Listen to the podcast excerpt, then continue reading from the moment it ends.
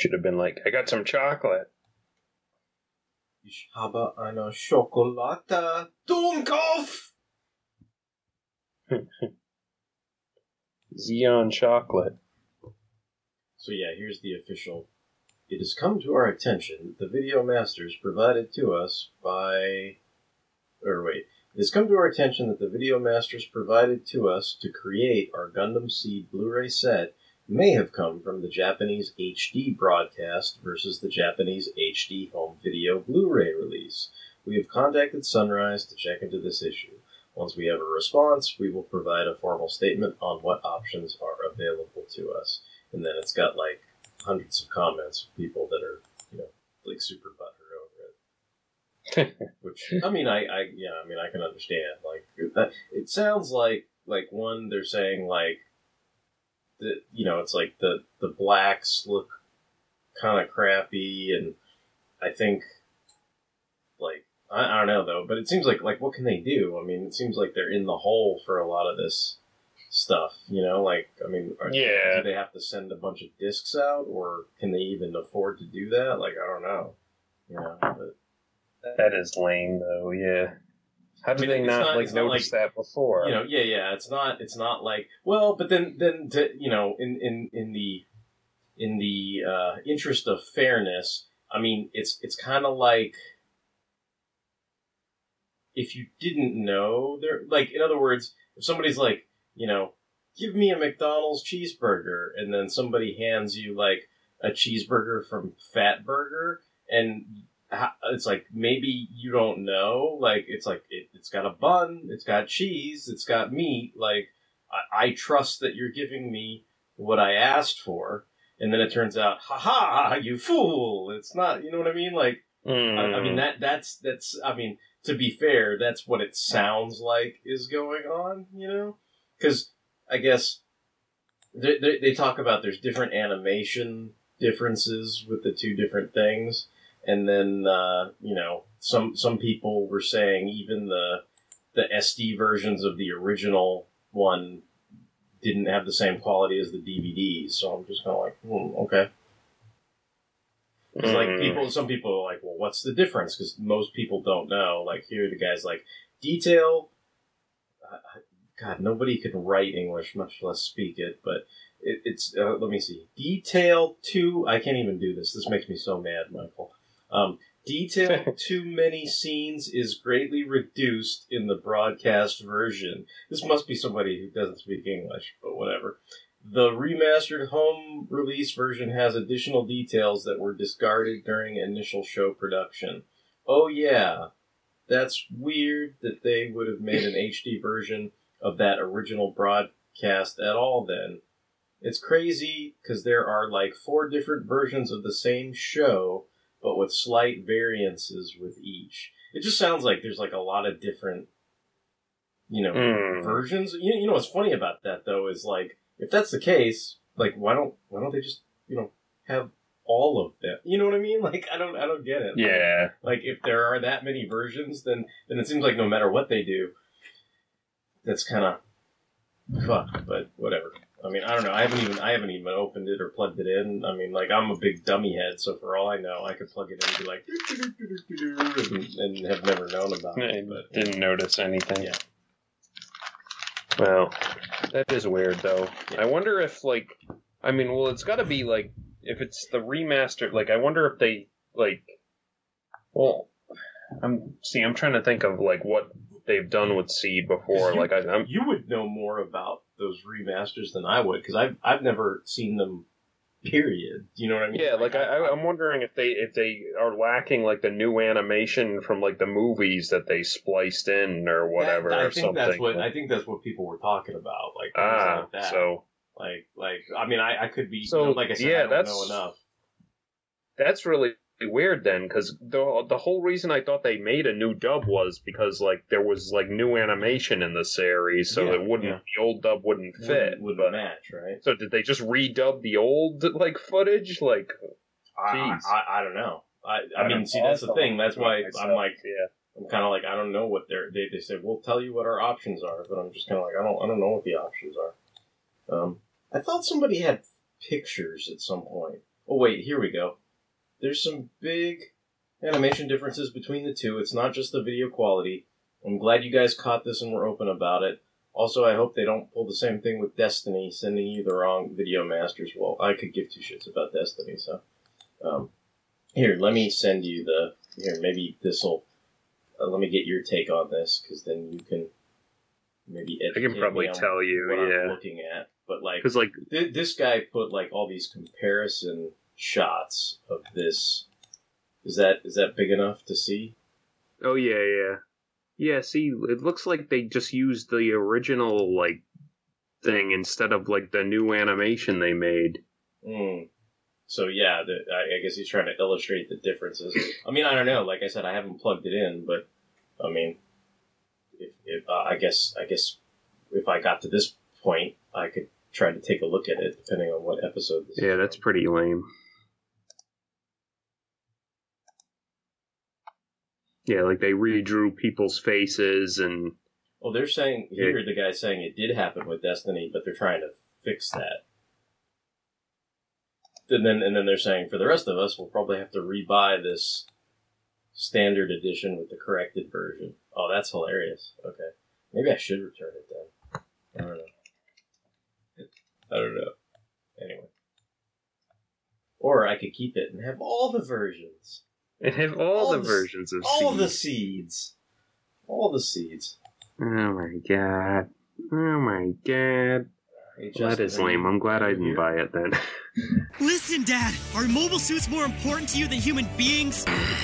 It almost looks like this mobile suit is shaking in terror. It's a mobile suit! Amuro! Is that you inside that mobile suit? Let's just see. Let's test the reaction time of your brand new mobile suit. You alone are responsible for the mobile suit now. Is that understood? These are the days when you wish your bed was already made. It's just another Mobile suit. Monday. Wish it was Sunday. That's my Amuro Ray. I don't have to run day. It's just another Mobile suit. Monday. Just another mobile suit. Monday. Wish it was Sunday.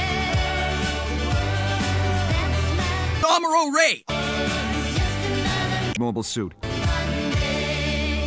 In war, to keep the upper hand, you have to think two or three moves ahead of the enemy.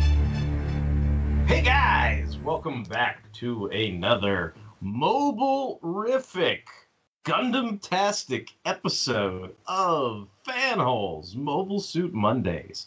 Hey, what's up, guys? This is Derek, Derek WC. I'm going to be one of your hosts tonight, and I am not alone. I am joined by two, count them, two of my sunbathing podcast colleagues. Why don't you guys give a shout out and let everybody know who's here tonight? hey, it's Mike, and is our Zeon chocolate not good enough for you? Hey, this is Justin. Zig a Zeon. Ah, too bad.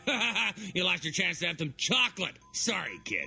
Yeah, so we are here. We are back discussing the original Mobile Suit Gundam anime that started it all. We're actually up to episode 13 with our chronological indexing of this anime series. Episode 13 is titled Coming Home.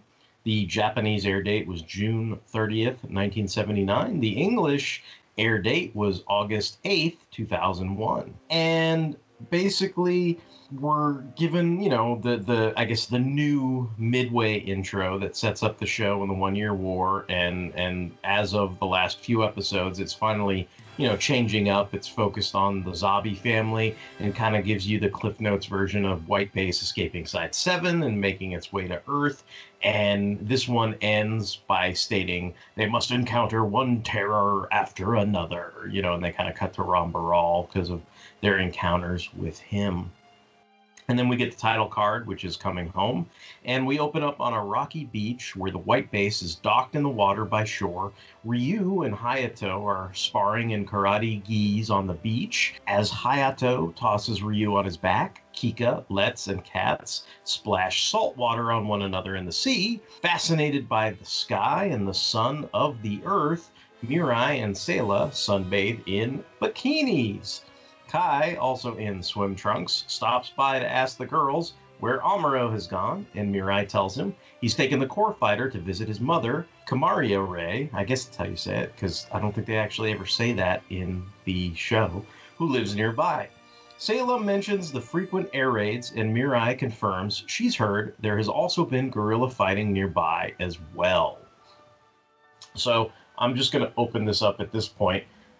What do you guys think about like Kai's whole reaction to Amuro basically having a hometown on Earth? Like there's there's like this notion that he has, you know. I mean, it, it's funny because it's it, you know I I did what I normally do. I watched the the English TV dub. I watched the Japanese language version, and I watched the the movie dub, which of course it, it's interesting because the last time we kind of almost finished off movie one, but some of movie one was bumped back and, and deals with this episode as well. So I went back and, and watched some of that. Yeah, a native Earth dweller? I knew that rat was one of the elite. I mean, basically, in all the versions, Kai kind of considers Amuro and basically any person that lives on Earth, has a home on Earth, as an elite. He said his hometown was about 30 kilometers away. Well, I'm disappointed in him. Isn't he one of Earth's elite? It's really unfair to say hmm? that everyone who happens to live on Earth's elite. Amuro and his father stayed out in space for several years. He's never really lived with his mother, so he's eager to see her again. Just having a place on Earth makes you elite. In the TV dub, he kind of, to me, it sounded like he voices his disappointment, though, like with Amuro's hometown. So I, I guess the way I think of it is he's he's like butthurt that the hometown isn't as cool as he thinks it should be. Kind of like I don't know that that's kind of the vibe. It's like they kind of went out of their way, like they were kind of overly trying to make Kai a jerk, and like I think in the Japanese language and even in the movie dub, like there's i don't know, there's both less and more of that. Like in the movie dub, Kai calls him a rat.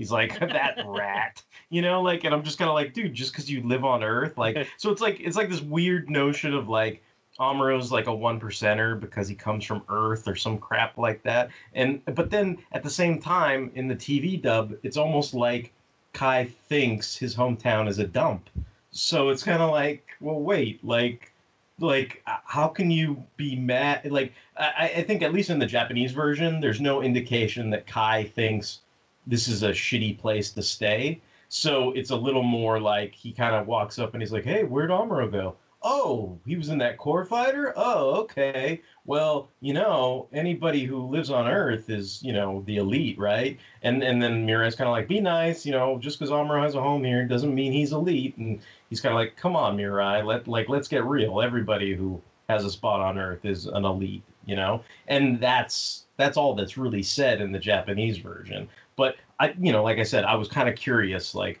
what what do you guys think of this? And what's your reaction to the the you know th- this this is kind of world building you know it's kind of establishing like there's there's you know to to the people that are space noids the earth is viewed as an elite you know and the people that occupy earth are also considered part of that elite. So like what's your take on that? Do you think Amuro is an elite person? Do you think kai's just being a dick like what what do you think about all that I just kind of took it as Kai being Kai. I mean, Kai, you know, Kai being a jerk is kind of his default. I mean, and it's like I think one of the girls said in the English TV version, you know, like Amuro may have a home on Earth, but he hasn't lived there for quite a while. So you know, it's like he, you know, he may have like fuzzy memories of living here and living with his mom, but it's not like they're, you know, strong and you know that sort of thing. Yeah, like I, you know, Kai, is a like Justin said, Kai is a jerk by default. But you know, I guess I can see it. Like you know, uh, you can see where like Char would eventually, you know, by Char's counterattack, think that like all the people on Earth are spoiled like idiots or whatever. So like there, there is some kind of prejudice there, I guess. But it's it's funny because I feel like if if Kai were like walking in, down like a city street on Earth and something, and you'd see like a homeless person, and you'd be like, "You filthy elite! Like you, look at you! He gets his own cardboard box, like all the." uh, yeah i think i think that's a good point because because i mean you know you it, it's funny to look at something as an you know someone or a group of people and generalize them as a group of elites but then i mean you made it an extreme example but but i think it works because i mean i i think i mean i could be wrong but my take on it is this is not Amuro's quote unquote hometown is not the most industrial. It's not a city. You know it's kind of a small town. I mean you can argue that maybe it's war torn and that's partly why it's not you know quote unquote state of the art or whatever that they don't have all the luxuries of of say you know a industrialized side colony or whatever but i mean if you were to tell me i mean and you know justin's ridden around with me so he, he knows my attitude about this but if, if you were to tell me like i'm i'm driving somewhere and all I saw was Amuro's hometown on Earth. And and when and when we finally got somewhere in a car and it started looking like Amuro's hometown inside three, I think Justin knows exactly what I'd say. Yep. That we finally reached civilization, Yep. right? so so that I mean, and then and uh, so I kind of understand that perspective, right? And but but at the same time, it's kind of like, well, then how can you, you know, to me, it, it kind of breaks my brain too because you're like, how can you possibly accuse people of being elitists when you can't, you know, actually stand to be in the quote unquote elite location? You know, like that doesn't, I don't know, doesn't make any sense to me. There is there is one glaring problem I had with this scene. You've got Mirai and Shayla like hanging out getting sun in their bathing suits, but Frau Bo is not in her bathing suit. She's not even to be seen. I, I, I, yeah, I was going to ask if you were if you were saddened that there's no Yes. Frau Bo in a bikini.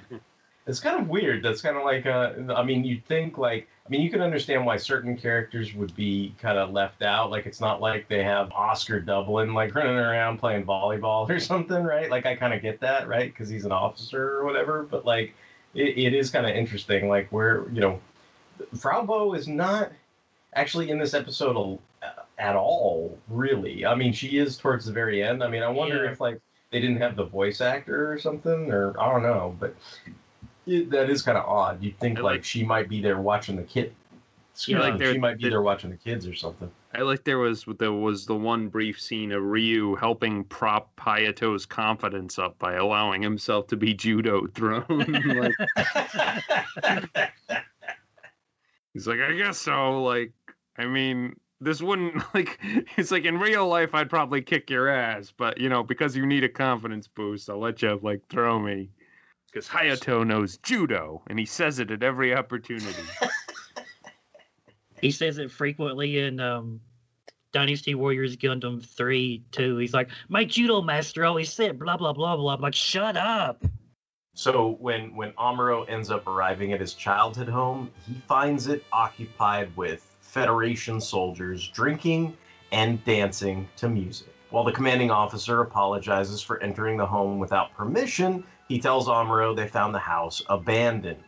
Most of the drunk soldiers laugh as Amuro yells out, expecting his mother to be somewhere within the homestead.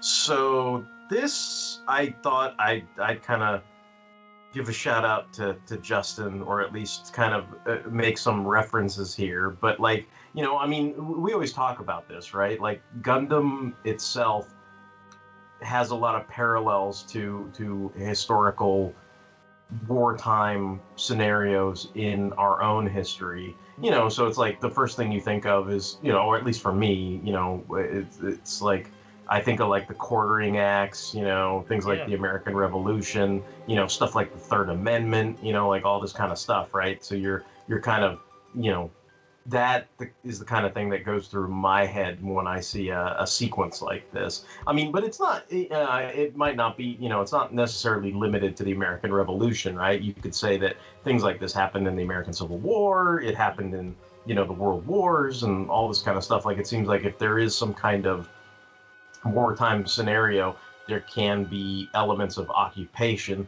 And further than occupation, there can be elements of occupation where people, you know, shack up in other people's houses, basically. So, I mean, uh, you know, I was curious, like, did you, did, or are there other things you thought of when you were watching that scene, Justin, or anything like that?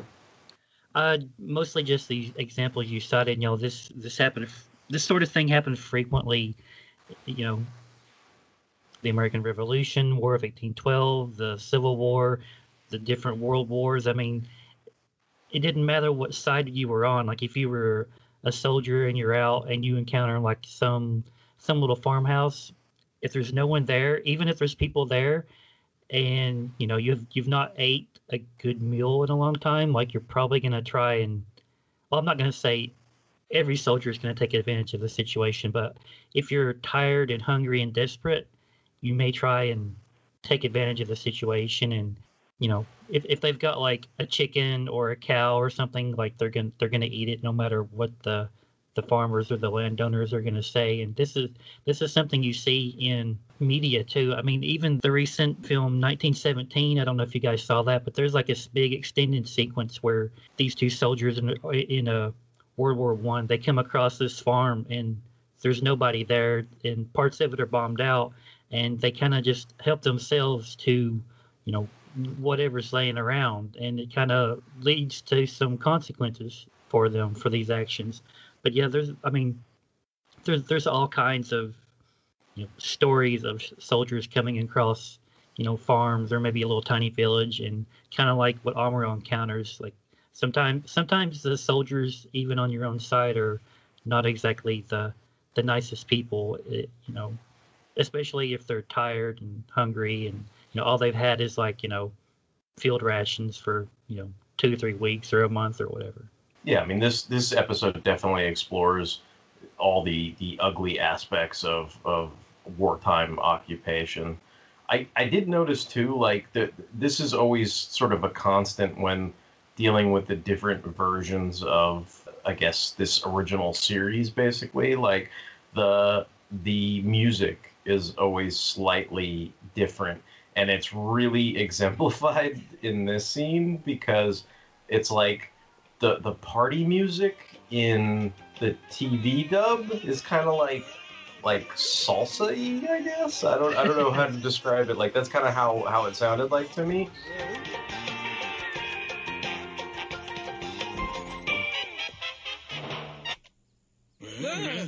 The Japanese version is is very 70s jazzy Japanese, you know, like like that that kind of music.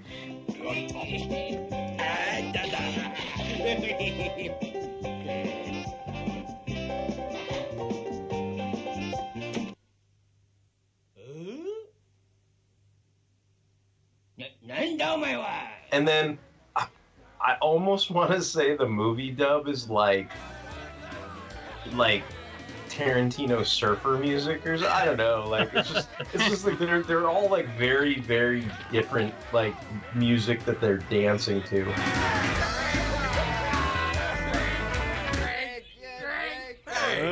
And then, you know, the other thing that's interesting is, you know, and this is also a constant, I think, with watching, you know, Japanese shows is Japanese like film and television, they're very comfortable having like dead air or or like you know taking in moments of silence. And and a lot of this sequence is at least in the original version there there is a lot of that. Like you take in the silence you realize like nobody's in the house right? Like that there's you know his mom's not there and that there's some some dead silence and this and that. But it, it, it you know, it's always interesting to me like how you know it's like the larrys like even even if it's like it's funny because you know i always remember gundam being so heralded because like you know all the otaku heads you know were like even back in the day oh Gundam Wing's so great because they don't mess it up like Funimation.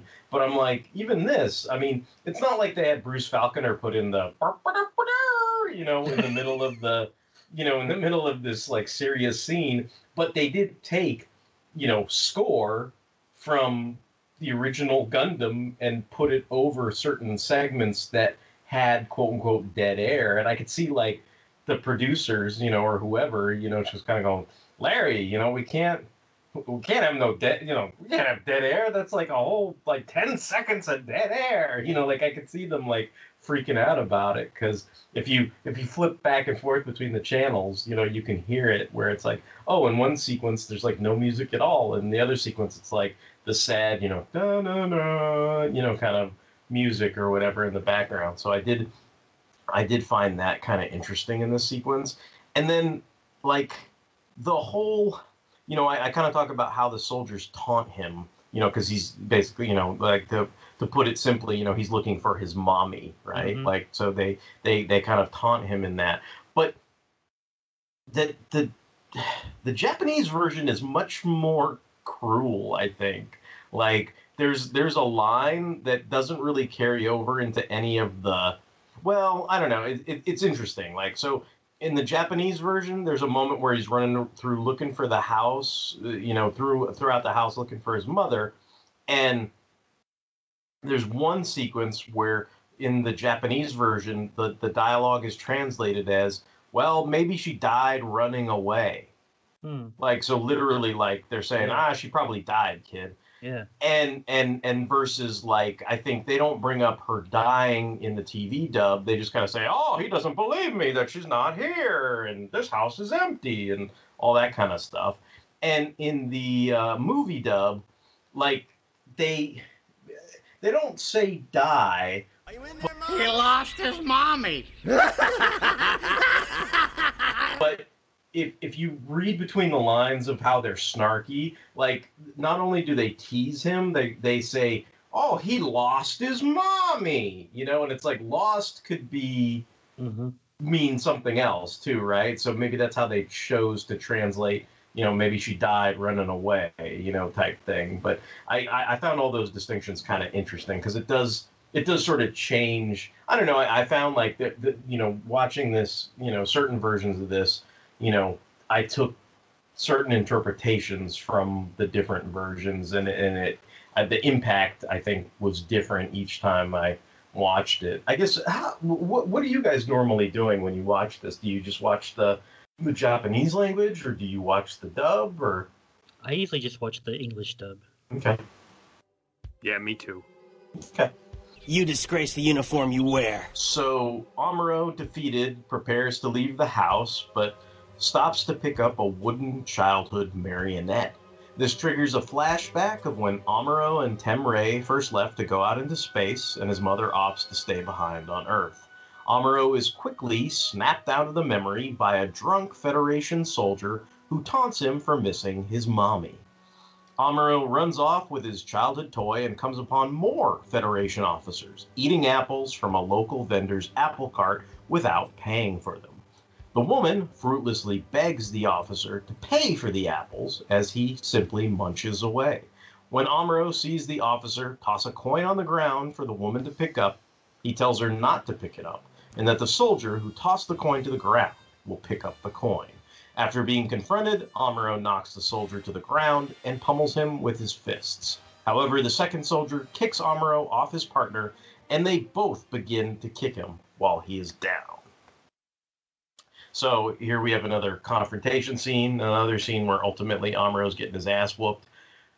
The movie dub I thought was kind of cool because he has a line where he says, "You disgrace the uniform you wear," and and that's not really in any of the other versions I saw. So that stood out to me. I mean, you know, to me, I think it's like I don't know, dudes just acting shitty to act shitty. You know, like I don't know, but but you know that it's like you get you get why Amuro's pissed off about it. But you know, it's kind of funny. It's like you know, spoilers. I mean, he does come back and kick the shit out of the Zeon with a Gundam, but it's like you think he could come back with a Gundam and kick the shit out of some of these idiots too, right? But that doesn't really happen. So. That one part unintentionally made me laugh when they're like stomping on Amuro, and that woman's just kind of like, "Hey, that boy looks familiar," and he's like, "Oh, I'm being beaten up." and she's like, "Where have I seen him before?" And he's like, "Oh, help me!" Like, See, and that's that's another thing about the different versions of this is I I got that same vibe when I watched this because this this is my this is my description of that scene. The apple vendor, either stupefied or just oblivious to the assault, takes this moment to recall the name of the boy who has defended her as Amuro, a friend of her daughter's. After deciding this, she runs to intercede and asks the soldiers to stop. Like, so to me, like the way I took that was like she didn't know who he was. She took like it's like she's taking all the time. It's like he's getting kicked to death, and she's like, "Who is that? Oh yeah, it's that Uh-huh. kid." And then she runs over and goes, "Okay, guys, knock it off!" Right? But it was only like, all right to like intercede when she recognized when when him. she knew who he was. Like, and that that's totally how it comes off in that dub. In in in the Japanese language, the the first minute she has that stupefied moment, it's not because she doesn't know. It's because she does know him, but she's trying to figure out where she knows him from. So it's it, it plays a little better where it's like it's like she's like oh wait, I, I know that kid. That's who it is. It's it's Amuro. Like, okay, you guys stop beating up on Amuro. And it I don't know what it is, but it just it plays better. Whereas in the other version, I totally I totally had that same, you know, Secret Brothers, right? Like I had that same like, dude, you're taking an awfully long time to stop these guys from kicking the shit out of this kid who tried to defend you. But yeah. To me, this scene like goes hand in hand with uh, a scene coming up. Like to me like what happens to Amuro here it directly influences his decision later on like at his mom's clinic but i guess we'll get to that later. Yeah yeah yeah so after this the woman tells amuro how the current platoons of soldiers that survived were cut off from the main force amuro realizes this is another interesting distinction amuro realizes his childhood friend kamali is now gone from their hometown but it's much more clear to me in the Japanese language and movie dub that gone actually means she's dead because they actually say calmly her his friend is dead. So you you I don't know. To me, it didn't really sink in until I watched the other versions that this woman is basically telling Amuro, my husband and my daughter are both dead because of this war. And so she informs Amuro that his mother is now a volunteer at the refugee camps. Elated to have a lead on his mother's whereabouts, Amuro heads to the old church. There's a lot of kind of I don't know. I, I I feel like some of the it's like I like this genre. I enjoy the real robot genre. I think a lot of people enjoy the real robot genre because it did things that no other anime did at the time and because of that it was unique and and created new and interesting story points and, and ideas so i there's part of me that wants to say a lot of the aspects of this episode are very realistic meaning specifically the actions that are taken and some of the events that occur but I also kind of feel like a lot of the dialogue is super clunky and overdone, kind of like how I feel about like the Fox Kids X Men cartoon. It's like I get why people dug it. It was like the first time they'd ever seen, you know, mutants and you know, I don't know, like you know, uh, bigotry and racism and you know, fighting for your rights and all that stuff explored on television. But I, I, I feel like you know, what's his face from South Park should be inserted into the scene with Amuro and the Apple Lady, where he comes out and he's like, mm, uh, "War is bad, okay," you know, like like he's like standing there by the fucking door because it's like it just. I get like it's like it's like they broke new ground, but like I, I feel like I shouldn't ignore like the shortcomings of some of the dialogue. But I, I was wondering like what what what do you guys think of that? Like how did you, you know, like it, it, is this just you know something you kind of went, ah, okay, that's fine, or like, what do what do you guys think of this? Either I guess the real robot aspects of it, you know, the the realism of it, like how do how realistic do you think some of this is, and then you know, w- what do you think about the dialogue? Like, do you think it's too forced, or do you think it's just fine? I, I think if this were like a if this were like a Go Nagai anime, like when Amuro gets beat up, like he would immediately like, you know, get his demon face and eviscerate those two guys, right? Like it would just, you know, like like you said, Amuro would come back and like have his revenge at the end of the episode or something like that. Would that would be a Go Nagai like horrific, you know, kind of exploitative, you know, late seventies anime. But because this is the real robot genre, Amuro gets the shit kicked out of him, you know, a couple of times in this episode, and not only that, but like emotionally he gets the shit kicked out of him multiple times from multiple people you know like the stuff with his mom coming home and finding these drunk soldiers who were like supposed to be on his side like in his in his childhood home finding out that one of his childhood friends and her dad is dead. Like he like Amuro takes a beating in this episode, and it's pretty. I think it's pretty harsh, and I mean I know this is like you know a, cartoon from the '70s, but I remember watching this episode when it was on Toonami, and it stood out to me for these reasons. Like I don't think I had seen very much of this in any previous anime. I mean, even even stuff like Akira, like we we you know laud Akira for being you know great and everything, but I think there's more there's more emotional depth and more subtlety in this. I mean, the dialogue. The soldiers who survived were cut off from the main force. No one would come and help when they needed it, so that's what happened to them. Or so. It's so awful. I see. So Komali's gone. Yes, my daughter and my my husband. I wish I could feel grateful being alive, but somehow I. So, have you been able to find your mother? I don't know if you chalk the dialogue up to just it's Japanese and sometimes it doesn't translate well, you know, into English and and that sort of thing. I I'm not sure about that, but it's sometimes sometimes things are not made clear and sometimes I wonder if that's on purpose or if it's a result of the original Japanese storytelling. One thing I will say, like, even though the Ocean Group is a little vague on the dialogue, like I think it it was clear from like Brad Swaile's like delivery of the line that like Kamali is dead. Like I feel like like he says Kamali's gone. Like like the way he says it, it's just like it's really heavy. Like like he like he's coming to terms with it. Like It's so not like, like, I thought. it's not like he's saying, "Oh, Kamali's gone." Like, "Oh, Yeah. Kamali went to the Where did store she and- go? Yeah, she'll be Right, back. She went right. to It's like, like- you know get a bottle of pop or something for it. And then It's like, oh, the she's- the old dead. woman has to like think about it. She's like, hmm, like I don't know where she went. Like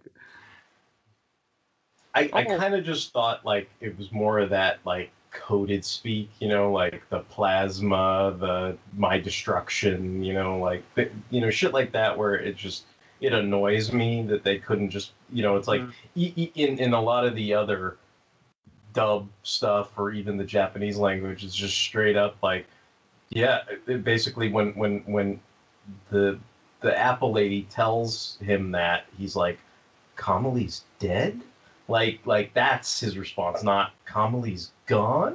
You know and it's just I, it was one of those things that pissed me off because i'm just like just fucking say it you know? Well, at least at least they didn't say Kamali's gone to the next dimension. yeah yeah something. Kamali's gone to the next, dimension.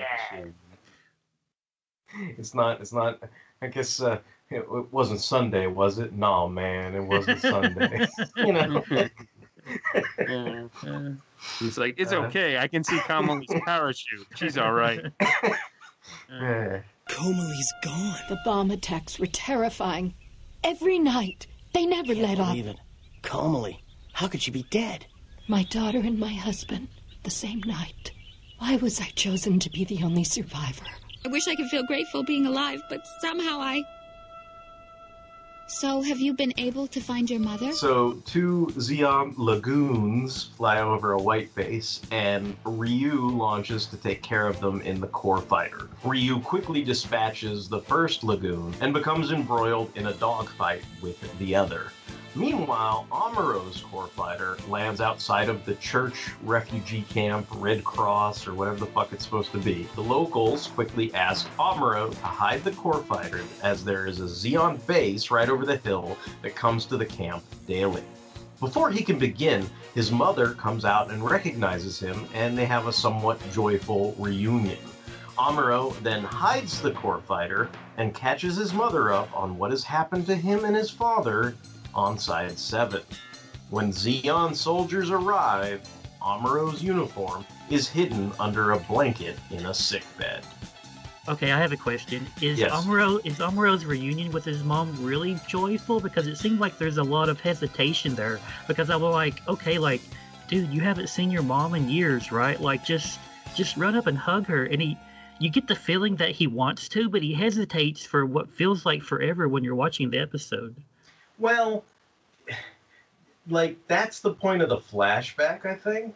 Mm. Like there's a lot of unspoken shit Yes, there they have to deal with, right? Mm-hmm. Because because she, I mean, you know, like I, a lot of me wants to make fun of it, but I mean, I, I'd, I'd be willing to just if, if you want to tackle it seriously, right? Like the facts of it are, Amuro was what, like five or six or something when Yeah. he goes off to space with his dad, and now he's what? He's a teenager, right? So that means like she's been out of his life for like mm, nine, ten years, eight years, whatever, Yeah. like a long fucking time. And on top of that, it was her decision, right? Like, like the father is obviously not the most personable guy. We know this, right? Okay, fine, right? But and and, and you know maybe it has more to do with Tem Ray and and his mother than it does with Amuro. But Amuro is not adult enough to know that to recognize that, especially not at like six or whatever when that happens. And and they have the whole flashback where it's like, please come with us into space. Let's keep the family unit together. And basically, her response is like, uh, I, don't- I don't like space. I'm Yeah. gonna- I'm gonna stay here. You know, and it's like, well, if there's more to it than that, that's fine. I, I you know, I'll give the benefit of the doubt. Maybe there was other problems with Tem Ray that we don't know about, and Tem Ray, like I said, is not is not like the most emotionally available guy. Like I get all that, right? Like there's probably more to it than that. So I'm not trying to simplify it or just you know take one side over the other or anything like that. But from Amuro's point of view, basically he hasn't seen this woman in like 10 years. The last thing she said to him was be a good boy. And then, you know, jumping ahead a little bit, now she's like, You weren't a good boy, you know, and it's just like, Yeah. well, that's gonna fuck with your head, right? Like, so, I mean, there's, there's, there's a You're lot of weird stuff going on there. You, you're kind of making Amuro's mom sound like Mr. Mackey now. Like, I don't, I don't want to go to space. Like, space is bad. I don't want space is bad. Okay. Okay.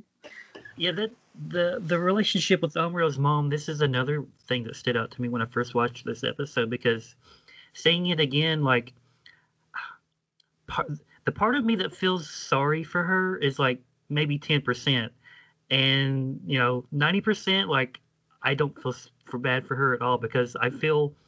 At least in the at least in the English dialogue, where she's like basically, uh, I don't think I could live in space and that's her only explanation. Like i kind of feel like she's selfish. The part of me that understands her like her her reaction to amuro and what he does later in the episode. Like i get that. Like she she hasn't seen amuro in you know eight to ten Yeah. years. Yeah. she still thinks of him as a little boy. So when she sees what he does and she understands that he's in a war like that that image of little little Amuro that she saw is completely shattered. So I I understand that, but I this is one of those moments where I wish they were a little more clear. Like why why did she stay behind? Because it just it just feels selfish unless unless she was sick and couldn't go or needed to stay back and take care of family or you know like Mr. like Mr. Amuro was like a bad husband or something. I mean, you know, It's- maybe. I mean, I you know, who knows? I mean, see, all we can do at this point is speculate, right? But maybe, maybe this lends some credence to the shit that Kaya spews. You know, like, Hmm. like for all I know, maybe she is a elitist and didn't want to like, like it's it's you know those people that uh, you know don't want to go outside of uh, you know uh, Queens, New York. You know what I mean? It's like, oh, Yeah. wait, what? I gotta travel somewhere? No, I, I like where I am, you know, and it's like that kind of thing. Like, I don't know, like maybe maybe she is, you know, like a, a New York elite person, but on Earth, you know, like I don't know, you know, like like there, but uh, of course it's all just speculation, right? Like I, I, I don't know, you know, like it, it's it's weird because the the I mean I guess we can go into so, more of what happens, but you know the it- it's different depending on what version you watch, but there's a lot of stuff she says to Amuro after she witnesses that. And, you know, you say you can understand that her vision of her little boy is shattered, mm-hmm. which, okay, I, I can appreciate that. But she doesn't help to pick up the pieces either. Yeah. Like, like once they're shattered, it's like she takes her, like, steel toe hiker boot and fucking starts, you know, yeah stepping on them and making them even worse you know like that's kind of what i feel like and it's it's a very it's a very odd kind of you know like like you said like like you know maybe you said you know the hesitation you know like uh, like you know it, it, it's it's like the idea of you know, do you do you run into a punch or do you recoil from it? You know what I mean? Like so, and it's like if you start to learn that that's coming, maybe your first instinct is to hesitate, right? Like I don't know. What I was going to mention, um, based on you know where we left off, was this is th- this to me is a weird moment. I don't know if this stood out to you guys or not, but um, I, I feel sort of vindicated, but but uh, I'll, I'll explain in a second. So so the refugees that come out or the locals, right? They're like, oh, can you can you hide that core fighter, bro? Like, Yeah. there's a Zeon, you know, whatever. So there's there's a couple of them, and they're all pretty old. Based on the VAs in the dub, based on the voice actor in the Japanese language, uh, they all appear to be elderly old men. If you look at the elderly old, we'll call them man, on the right side of the screen, um, I was kind of like, that looks like a woman. Yeah, I like, had 'cause to- it's I- got, I it's got like that, it's, yep. it's got like the you know the way the shirt is. It kind of has like the little you know mammary lines and all that shit, right? So I'm kind of like, hey, you know, like like uh, uh, to me, You uh, like can see what- it, she's wearing a dress in one like scene at least. So yeah, and I I was kind of like, is that well? To me, I was kind of like, is that misdubbed? And and when I listen to the Japanese language, I'm like, no, that sounds like a Japanese man voicing it too. Like maybe they just thought they were being faithful. And the only reason why I felt vindicated, which I shouldn't, because everybody's going to be like, Bright has an English accent. That's no vindication. But when I watched the movie dub, it's it's an old lady voice. It's like it's like, oh my, well, uh, I don't mean to interrupt, but uh, your all, y'all's joyful reunion. But can you can you hide that core fighter, you know, or whatever whatever she says, right? Like, and so I was just kind of like, hmm, because I was like, I'm like, am I the only one who thinks that uh, old old uh, person looks like a lady and not a man? But you know, I don't know. I did notice that. Yeah. Yeah. I don't want to seem insensitive, but we have to hide that fighter plane. Yes, I understand. Go ahead, son. We can talk when you get finished. I must have a million questions to ask you. Hmm. Hurry. I've got it. What a fine boy. Yes, he is. Um, excuse me, could you please take care of the fighter plane now? Yes, that's right. Amuro, go hide it quickly. Then the two of us can spend some time together. Mm-hmm. I take it that's your son? Yes. So then we we cut to our commercial break. The show.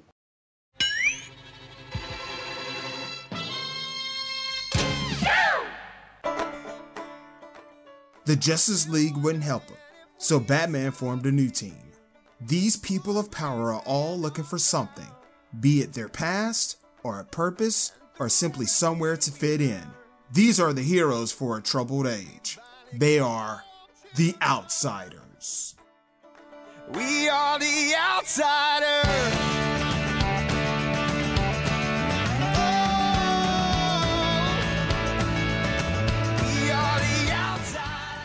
Covering Mike W. Barr's 1983 series from the very beginning as they face villains no other team can, like Agent Orange, the Force of July, and the Nuclear Family.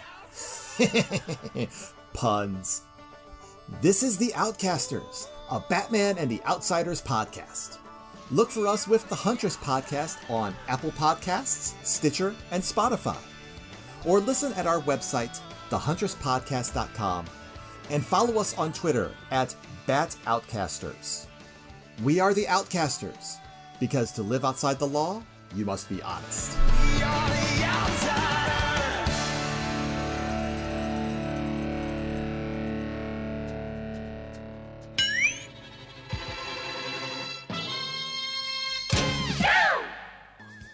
and then we come back from our commercial break, and Ryu eventually hits the second Lagoon fighter, but it is at the cost of his own core fighter's fuel tank, which is leaking badly. Ryu radios Bright back at White Base to report he cannot confirm the second fighter was taken down. White Base operator Marker Clan can confirm that the fighter was last headed towards Amuro's hometown. Bright orders Ryu back to the ship and Sayla to send Amuro an alert signal. When the Zeon soldiers offer one of the kids chocolate to inform on Amuro, the kid kicks the Zeon in the shin, demanding he give back his mother and father. Unfortunately, right before the Zeon soldiers depart, Sayla's alert to Amuro can be heard in the background of the camp. When the Zeon soldiers try to uncover Amuro, Amuro shoots one of them with his pistol. The other soldier runs off in terror, and Amuro shoots after him as he drives away in a jeep.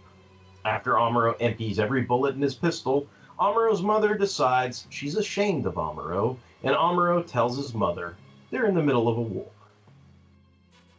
So yeah, this is this is one of the big moments here where there's lots of accusatory language and, and, and interpersonal drama and fighting. And of course, it's Mike's favorite scene, which again, I'm going to point back and say, I think the dialogue and delivery is sort of overdone. You know, the whole, ha ha ha, too bad, you can't have some chocolate. You know, like what? like, It's well, like it's fucking- funny because It's like fucking General Septem's like, Yeah, I was gonna I want some fucking chocolate. yeah, the guy even looks like Septem. He's got the tiny little mustache. He's like, "What? You want some chocolate?" Hey, in the in the turn A timeline, that's uh, General Septem's like great great great great great great great great great great great grandfather or some shit.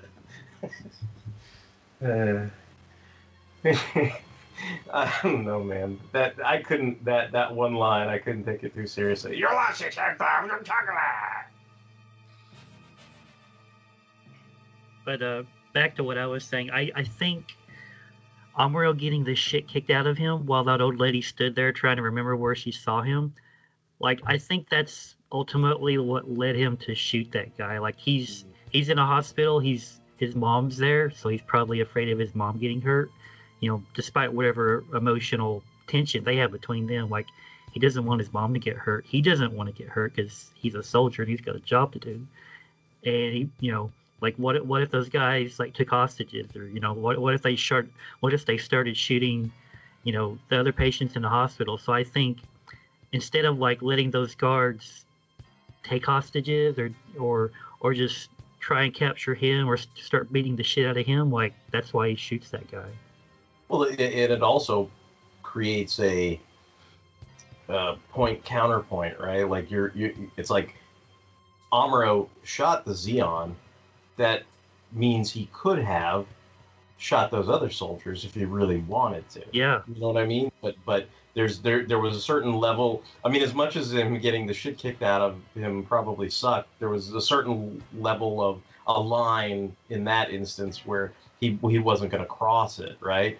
But in this case, this is a different scenario because this is the enemy soldier, right? And and they're they're you know basically at this point, I mean, they're practically rifle butting his mom in the face. You know what I mean? So it's Yeah. like there's there's there's there's a immediate sense of danger. You know, not only like you said, not only to himself, right? Uh, You know, at this point, maybe Amuro doesn't care too much about himself. You know, he's got the you know putting in the milk depression and all that. You know, like there's there's a certain aspect where he he's he's accepted that he can die and he's ready to die. But like you said, maybe there is a you know as much as there's some tension between him and his mother, you know, he, he doesn't want her to die, right? So there's that aspect of it. You know, I I I you know the you know. The only thing that I have a problem with is he should have shot that other fat fuck right away instead of letting him get to the jeep, right? But yeah. otherwise, like that, you know, I mean, to me, I'm okay with it. Like, I'm not, I'm not with uh, Amuro's mom and this whole thing about. I mean, they, she, she, in in the dub, she says she's ashamed of him. In the the movie, she says he's a murderer, Mm. which I think is fucking ridiculous. I'm just gonna say it. I think that's absolutely fucking ridiculous. You know, like I could understand as much as Amuro's a little fucking snot in that dub. You know, he's like, I'm Amuro, hey, fuck off. You know, like as much as he's a snot in that, I could get being pissed off about that. How? How could you deliberately take the life of a fellow man? Amuro, that man could have a wife and children. What's happened to you? What then? What? If you don't think I should kill our enemies, do you prefer that I let them kill me instead? Just what kind of a mother do I have here? Son, that was murder. Just declaring a war doesn't make killing people excusable. They murder us, don't they? Don't you care about me? Have you ever? You really did abandon me. What do you mean? My not going to side seven doesn't mean I abandoned you. You called me a murderer. Well, aren't you? the the movie dub's interesting because they play it like the soldier, the first soldier got shot dead. I think in the Japanese and the the TV dub, they play it. I think strictly to the script where they say, "Oh, he got shot in the stomach, but he'll live, and mm-hmm. we better get him patched up and this and that." In the in the movie dub, they almost seem like, "Oh shit, he killed this guy. Like we're gonna get the blame for this." So you can kind of understand. There, there's to me, there's a little more of like, "Oh, you done fucked up." Like there could have been a a different way maybe to handle that, but you know. It's it's funny because you're not there, right? Like, I mean, what what else was he supposed to do? Like, you know, just let them rip off the the blanket, see him, and then shoot him. You know, like I mean, that's basically what he says to his mother, right? Like, well, would you prefer I ha- had been quote unquote murdered? Would you prefer I would be the one on the end of the gun butt? You know, like so. I mean, there's a lot of uh, I don't know. There's a lot of uh, accusation there, and and of course that's kind of what I was joking about earlier. Was in the flashback, you know, especially in the movie dub, I think she's like, "Now be a good little boy," you know, like. Don't shoot me, Zeon. Be a good boy. and then here she is now. She's like, "You shut the fucking Zeon. You weren't a good boy. I don't like you anymore." You know, it's like he's like, "Oh fuck this," you know, like. But um, yeah, well, I don't know. What what what do you guys think of Amuro's mother's reaction? Like, do you think she's too quick to judgment? Is is she just uh, you know conflicted between the love for her son and and being horrified by you know w- what people have to do to survive in war? You know, is she oblivious to reality? You know, maybe. I mean, maybe that's the problem. Maybe that's why she didn't go into space because she's she's not all there. I don't know. I don't know. I mean, she can't be oblivious, right? I mean, she's working in an aid station, right? Like a red a red cloth a Red Cross facility, possibly. Like she can't be that oblivious to to war and what happens, right? I, I mean, I'm sure it's different if it's you know if it's your son or if or if you or if you witness it right in front of you. But I mean, she she can't be that obtuse, right? I I don't Well, know. she's she's fixing people, right? She's helping people that are sick and or wounded. But is she is is it, it, I mean, I guess uh, uh, let me put it this way: like it, it- she at, at best she's Colleen McMurphy, but she's she's never been Dodger in the middle of the shit. Insert Yeah. clip. Were you in the shit? Yeah, I was in the shit. Right? Like so so so I mean there's there's a it's like I'm not saying one hasn't you know I'm not comparing horrors. I'm not saying one is better than the other. I'm not saying that there's some kind of fucking meter like in Street Fighter where if you have a certain meter you're you, you have more uh, special moves than the other person. I'm just saying they have two distinct and individual experiences and and and you know her reaction is probably tempered and you know generated by her own life experiences whereas Amuro's had to kill a bunch of motherfuckers by this point. Like this is not i mean the the main difference is he he had to do it kind of face to face with a gun you know? But it's like you know i mean ultimately as we'll see i mean he goes back to that base and and goes back with gundam and kills a whole lot of motherfuckers. So i mean you know it's like if if if if she's calling him a murderer or she's ashamed you know that doesn't play into what he decides to do next you know? Like that's that's not a reality that he's well i mean calling it a reality i feel like is kind of silly but but that's that's not a reality that he's uh you know that, i don't know that's not the kool-aid that Amuro was drinking hmm. you know what i mean like that's that's not that's not what's going on you know Amuro tracks the wounded Lagoon to a Zeon base in his core fighter. The base begins opening anti-aircraft fire on Amuro, and he takes down two more fighters. Kai then arrives in the Gunperry and suggests a mid-air docking between Amuro's core fighter and the Gundam. Amuro's mother, meanwhile, cries away in denial, while Amuro successfully executes the mid-air conversion. Amuro then destroys the base in Gundam with his beam rifle and Vulcan cannons. Bright has a little hissy fit over stupid Kai and Amuro, and Bright can't understand why he's wasting White Base's valuable resources on a base of no strategic importance. Afterwards, Bright tells Amuro's mother he's honored to have him aboard White Base and how terrific his performance has been under extreme pressure. In the movie dub, he even says, Be assured, I'll watch after him like a brother. uh, as they leave, Fraw Bow turns back to see Amuro's mother fall to her knees and cry over her son. Next time, time be still. Who will survive? Like that's that's basically the end of the episode. Do you guys think Bright's right? Was was this a waste to, to take out that base? I mean, probably, but I mean, we the audience understand what's going on near the base, right? Like that's the base closest to Amuro's hometown. We understand just, just having Federation soldiers there at that town is a burden. Like we understand all of this, but Bright doesn't. Bright probably sees it tactically. He sees like, oh, why, why are we even bothering with this tiny little Zeon base? Like this is like a fart. You know, we should be focusing on, you know, the bigger picture, right? Like that. I imagine that's what that's what Bright is thinking, and he he's probably he's probably tactically correct, but it's you know, this is like a question of like Amuro's emotions, right? Well, I mean, even even if you go beyond like an emotional aspect to it, I mean, technically he shot a Zeon soldier, right? They if if the Zeon base was still active, they would seek retribution for that. So Amuro's effectively ensured that you know that nobody's coming to bother that Red Cross for a long fucking time, right? Like, uh, if at all, right? So to me, I thought, well, you know, I mean, it, to me, I thought of it less as an emotional thing, but to me, it was more of a peace of mind. Like, I shot this one fucking guy, I let the other guy in the jeep get away. You know what? I'm, you know, I followed the guy in the jeep all the way back, made sure he was dead, and fucking killed all those other guys. You know, like so they don't have to worry about.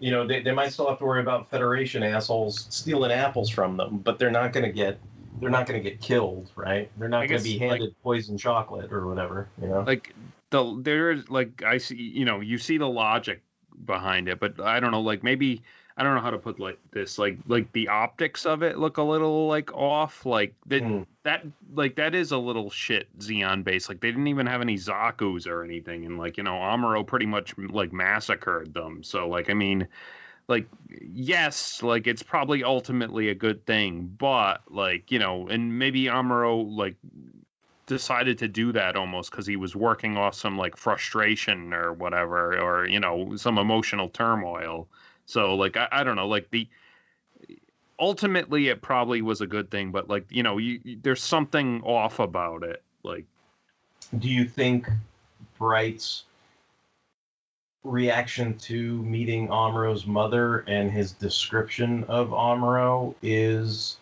uh, a put on? Do you think it's sort of legit and Amuro's just hearing this for the first time? Like, what do you what do you think of that whole instance? Because I, I I took it as one Bright was being reverent of you know uh, an elder, basically, right? Like he was treating Amuro's mother with a great amount of respect. Um, I'm not sure what I think about him saying, you know, because it, it's like immediate. It's like that right after he calls Kai stupid and says, "What the hell's Amuro doing?" He, he then he comes out and says, "You know what? He's he's done a good job under extreme pressure, and I'm honored to have him here." Or in the in the movie dub, you know, I will defend him like a brother, or whatever the fuck he says, right?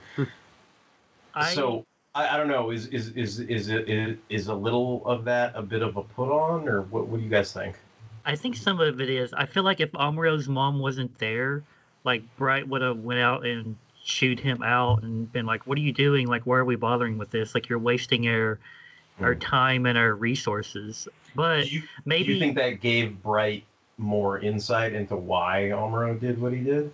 Yeah, and also like when Mirai kind of like told him like that's enough, like maybe that gave him pause to, you know, maybe reconsider and also hmm. I mean, you know, we've talked about Bright's inexperience and he's he's just kind of thrown into this role.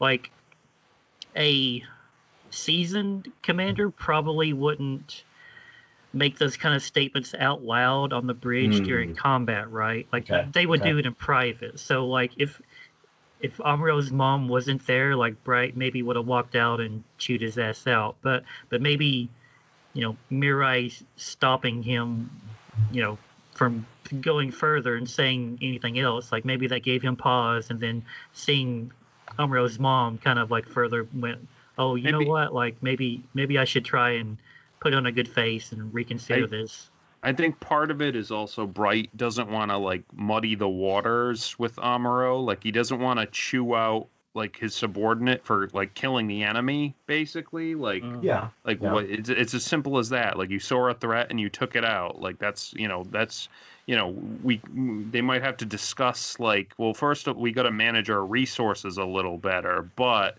I'm not like a, a good commanding officer wouldn't say like like how dare you like kill those enemies that were threatening like were threatening us or whatever. Like that's not yeah, ju- you know, just that's just not just productive. because ju- just because somebody takes initiative and you know gets uh, a bunch of work done in the the fruit section, and really what you wanted the priority to be was the bakery.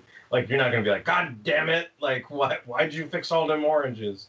You know, you'd be like, look, okay, this is great work, but uh, tomorrow we're gonna concentrate on you know the bakery or Well, whatever. Ka- Ka- Kai and Amuro do come off like as a like couple of like like kids trying out a new toy a little bit. Though, Yeah. Like, dude, Well, like Amuro's like, be whoa, fair- it's the gun fair- parry. It, it's like a freaking like toy commercial. Like Amuro's like, it's the Gunperry, and he's brought the Gundam modules. Let's do a midair conversion. Radical. Like, well, that I mean, it is a toy commercial. That's that's what's going on.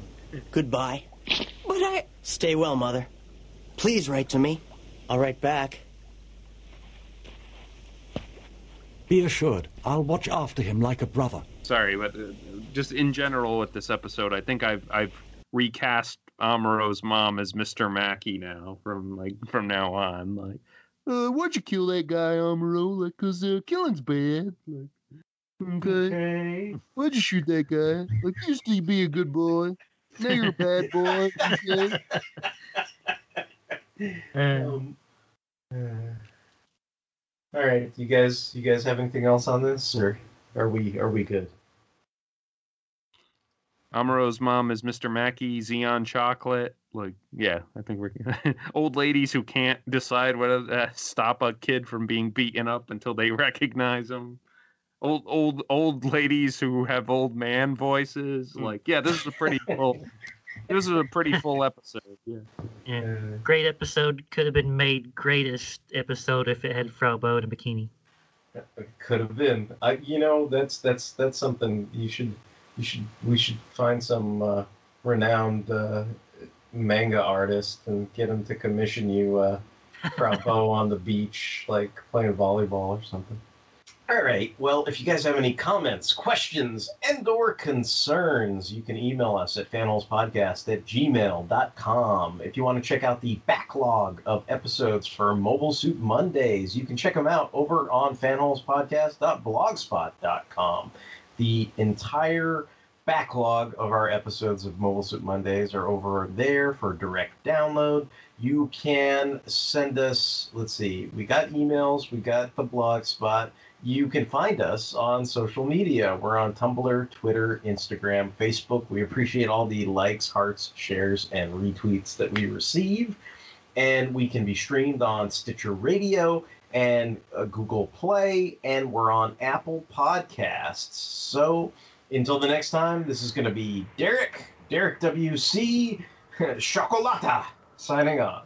It's Mike, and killing's bad, okay? And space is bad. I don't like space. And this is Justin.「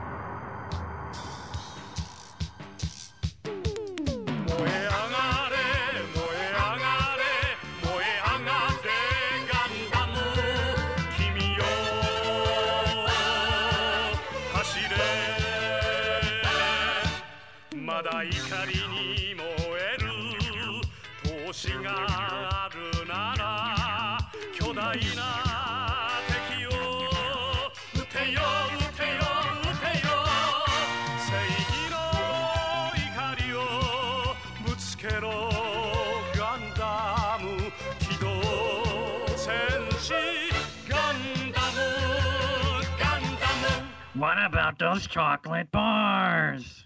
I want my mom and dad back. Fuck your chocolate. Fuck you, fucking chocolate. It's like they they after they like patch him up, they like bring him up to the roof, and like the the kid like drops him through a trap door and then shoots him in midair. So he's like, "Ah!" And that kid, that kid after Amuro shot him in the stomach, he should have been good. And he steps on his stomach. Uh, yeah, this is for mom and dad. He puts a pillow over the guy's head. Oh my Uh, And then Amuro's mom's like, "Don't do that, cause uh, murder's bad."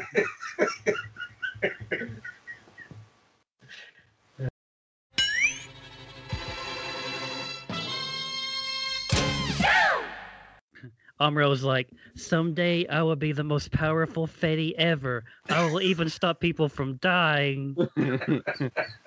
yeah. Bright, he's holding me back. That's why he le- he told Bright like at the beginning of the episode before he left. He was like, "I had a bad dream about my mother. Like I gotta go. Like bye."